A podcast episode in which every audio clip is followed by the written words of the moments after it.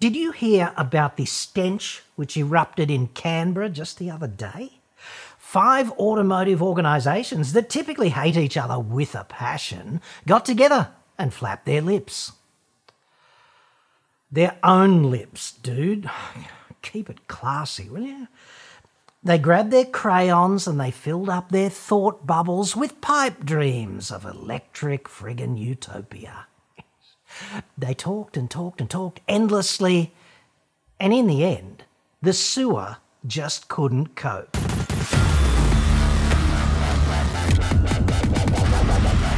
I'm John Cadogan from AutoExpert.com.au, and I get new cars cheap. Even if you have to wait until the middle of the next friggin' ice age to get them. Oh well. Website? Card?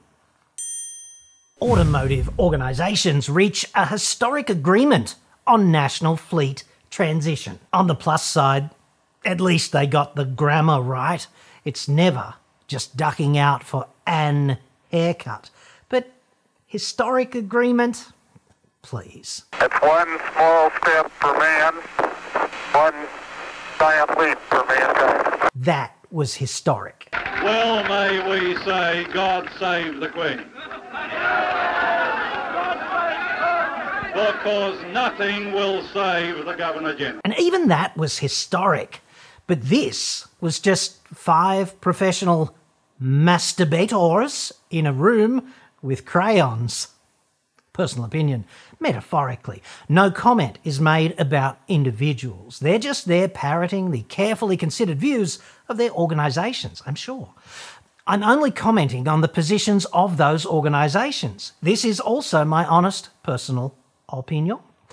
It's a completely subjective determination and assessment. The peak organisations developed and agreed to more than 25 principles. Imagine that, like five cheeses from these big organisations, all vital to the national interest, no doubt, and their Tiffany's all in a room with their friggin' crayons and their lip balm, nodding in unison, checking their Twitter for, you know, vital updates and nobody can apparently count any higher than 25. Like, uh huh, uh huh. How many is that, Tiffany? You know, the uh, principles. Not sure, Chief. Uh, it's certainly more than uh, 25, and I'm not trained for that. None of us is. We normally get in the external consultants when, you know, it's a really, really big number. So I'll have to take that one under advisement, sir. I wonder what some of these agreed in crayon masturbatory principles actually are. Ones we could count, for example. Say, starting with, oh, I don't know, perhaps number one, embracing the electrification of the Australian motor vehicle fleet. Well done. Seconded. Let's embrace the shit out of that, shall we? should make a big difference up front. I think you'd agree. How about we all nude up and sit down and braid each other's hair and sing Kumba fucking Ya Electric Utopia? I'd enjoy that, only not with them. Five CEOs, actually four CEOs and a secretary. We might roast them in a second if you don't mind. Actually, we will do that. They passed a resolution to embrace electricity, supporting the federal government in developing a national zero and low emission vehicle electrification transition strategy. That's resolution number three on the We Can't Count That High crayon EV principles list, which is, of course, what this is really all about. These asshole lobby groups want to tell the government how to play it in the future because that's a way to slip in nicely anti consumer policies, isn't it? All tarted up and wearing the right lippy so that some dipshit minister thinks it all smells like rather a good idea.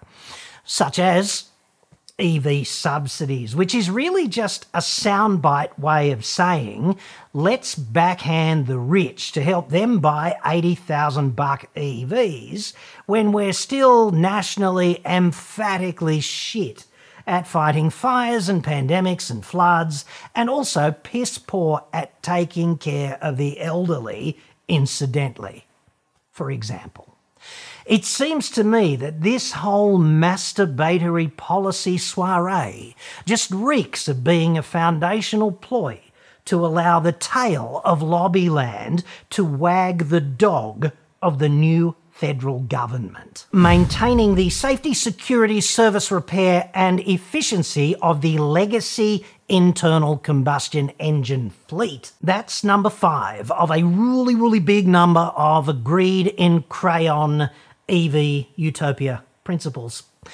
Once again, no personal comment is made whatsoever throughout this whole report. These people are really just there to parrot the positions of their friggin' lobby groups, not represent themselves personally.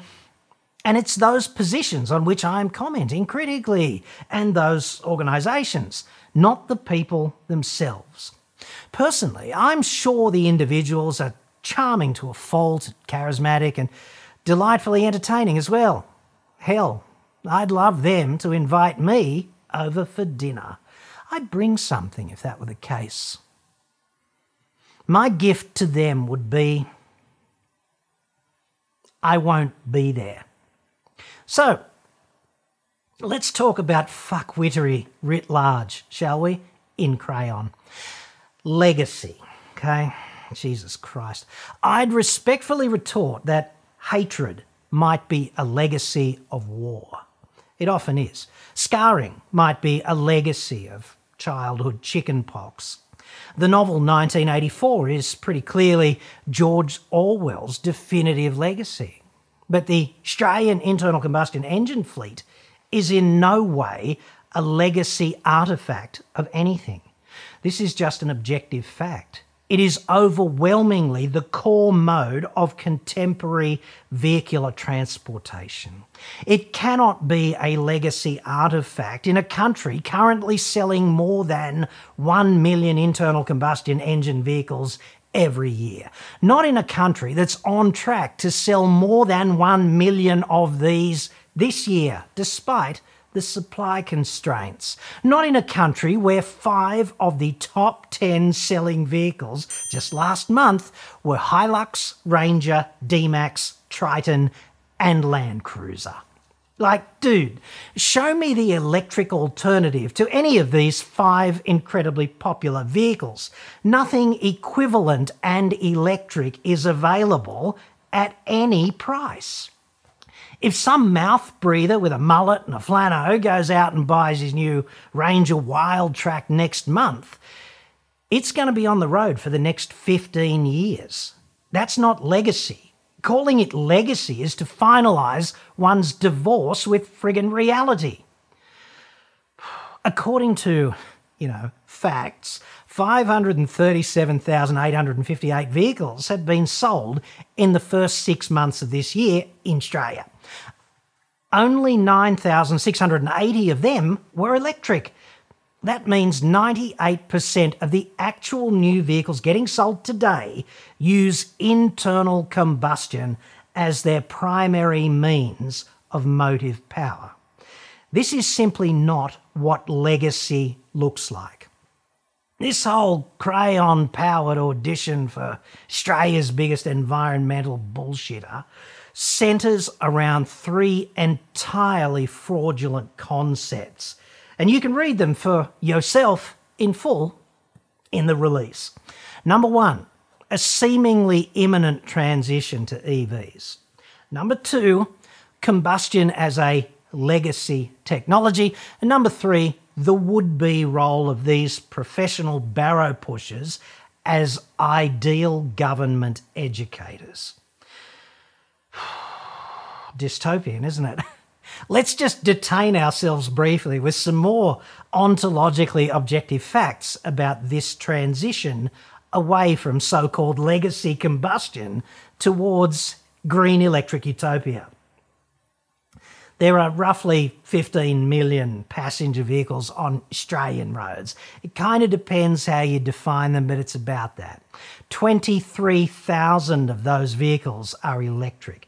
That data from the January 2021 motor vehicle census. So currently, 1.5 vehicles out of every 1,000 registered passenger vehicles on Australian roads is electric. And we seem to be on track to sell about another 20,000 EVs this year. So if I get out Harry Potter's wand and I sell 200,000 EVs a year for the next 10 years, that's 2 million EVs out of about 15 million vehicles, passenger vehicles, by 2032, which is 13% of the national fleet in a decade, about one car in seven. This would require a tenfold increase in the number of EVs sold this year on average for a decade.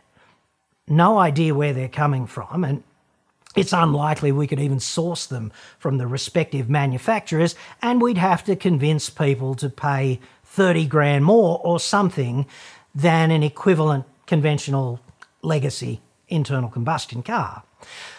That's what this so called transition really looks like. It will not be rapid because it cannot be rapid. If we supersize the wand, perhaps, and we make it 500,000 EVs a year starting this year, in other words, roughly one vehicle in every two sold being an EV for a decade, in 10 years' time, there will be 5 million EVs on the road for about one in three across the total passenger fleet. We'd have to go completely cuckoo's nest, like, not that we aren't there already, right? But let's make it every vehicle sold must be an EV to friggin' day. Let's overlook the minor impediments that you cannot buy an EV ute or heavy duty EV van or Land Cruiser equivalent, nor an EV for heavy towing, nor proper Dingo Piss Creek visitation. If we just magically sell all EVs, about 1 million annually in a decade, only two thirds of all passenger vehicles on the road are going to be EVs. This so called transition is going to take multiple decades, at least it is if you have even vestigial respect for the facts. Even with proper magic, the quickest this can happen is 15 years. That's 2037. And we'd have to stop selling all conventional cars right now, like today. There's also an incredible infrastructure challenge happening in parallel, right? We can certainly generate the electricity to charge a 100% EV fleet. But it will be a major infrastructure challenge to do that with renewables. If we do it with coal, well, perhaps we should change the name from EV to RCV, right? For remote combustion vehicle, because that's what an EV is if you power it with coal. It's an even bigger challenge than that to upgrade the local electricity supply infrastructure. If every home in your street installs a simple single phase 32 amp EV charger for about 7 kilowatts of charging capacity, the kind of thing that gets you a full charge overnight in most EVs, and we all get home from work in the evening and plug in at more or less the same friggin' time, the local substation is simply not going to cope. The local infrastructure was never designed for this kind of demand. If you live in an apartment, the body corporate is going to have to approve a really healthy six figure spend just to upgrade the main distribution board and get individually metered charges wired in to every parking spot. And the wires in the street are going to have to get a hell of a lot bigger. And then there are all the cars parked every night in the street. How the actual fuck are we going to charge them? Like, draw me the diagram, dude. We're talking thousands of vehicles across every suburb. Masturbate all you want in Canberra with your friggin' crayons and your celebratory cake with a stripper inside, perhaps, but there is currently no infrastructure upgrade plan for this. Not that I'm aware of, anyway. It's a far bigger project than the NBN, and face facts, we handled that so well. Honestly, dude, these organisations run mainly by people I would categorise as professional executives. Certainly, a shortage of actual STEM type qualifications in the room generally. I honestly believe they lack the capacity to appreciate the scope of their bullshit crayon principles. Let's just embrace EVs and be done with it. The rest is just like details. So, who exactly are these people? That might be interesting. First up is Richard Dudley, Dick Duds. He's the CEO of the MTAA. There's a real double A fetish in this room, incidentally. We'll get to that. According to Gray's Anatomy, the MTAA is the human appendix of lobby groups. Dick Duds, therefore, presides over an organ with seemingly no appreciable purpose, at least not to me. Can't even describe what it does in plain English. And grammar?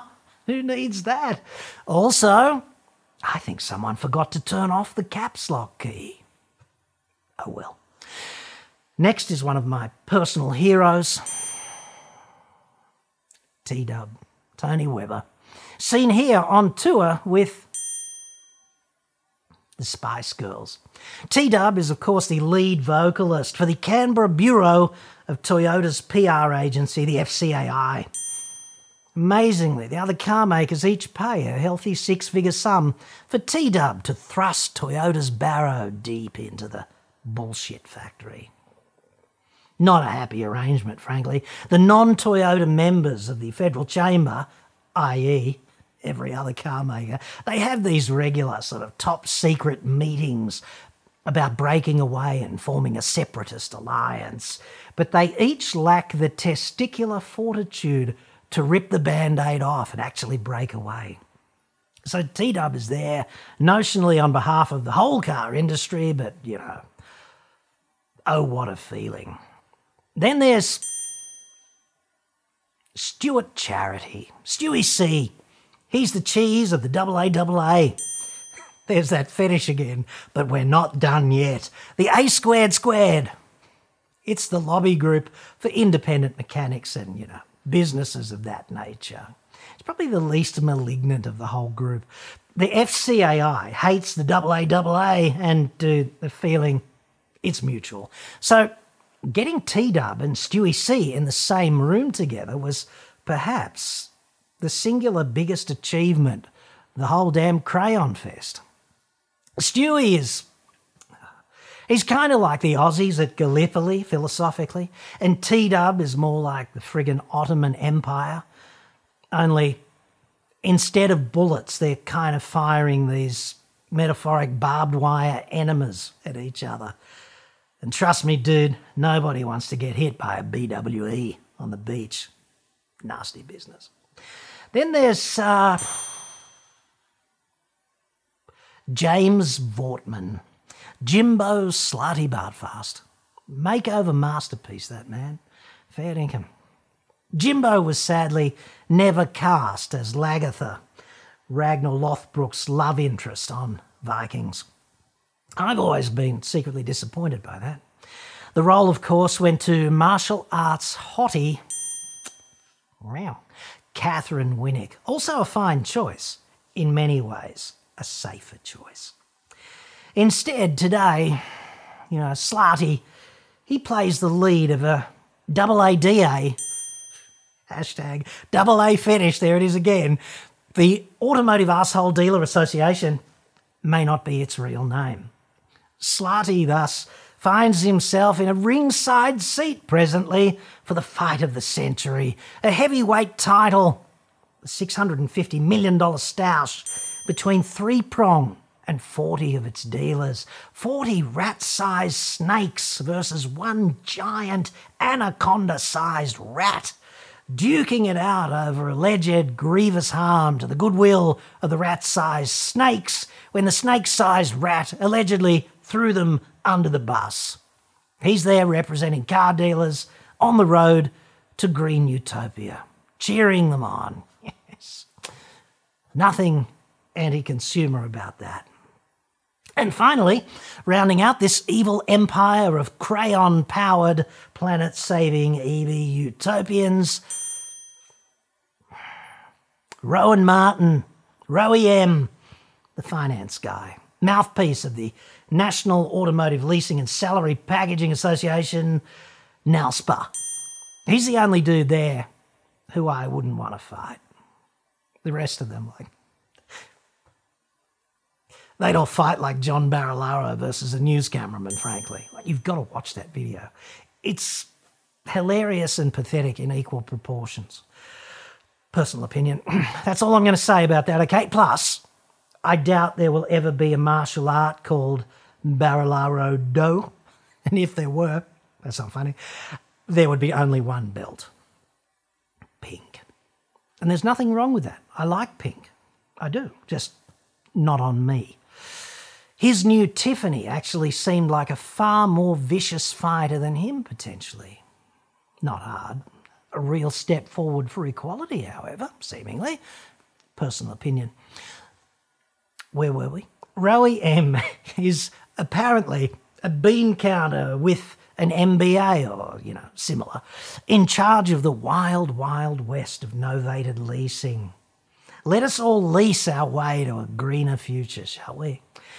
Novated leasing is, of course, where your employer lets a bank robber into the vault by locking itself into a novated leasing quote unquote specialist, at which point they get the knives out and fillet you systematically, typically in an environment devoid of regulation or checks and balances and bereft of all transparency. I never thought I'd say this, incidentally, but unless employers are especially vigilant, and very few of them are, salary packaging can be more anti consumer than anything the FCAI could ever dream up. So, well done there, pushing the boundaries. Yes. That's basically the who's who of the crayon EV policy zoo. Now, dude, in closing, ask yourself this. If you were Anthony Albanese, i.e., bit of a plotter but in charge and a significant upgrade, let's not forget, or Tanya Plibersek, his hench person for the environment and water, ask yourself this.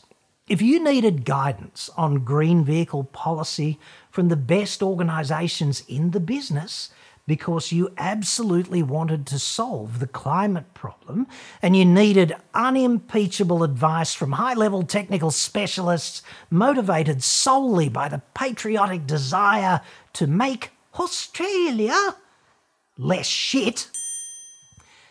Is this the room full of successful candidates? Because if it is, dude, I'd forget all about retiring to Fiji.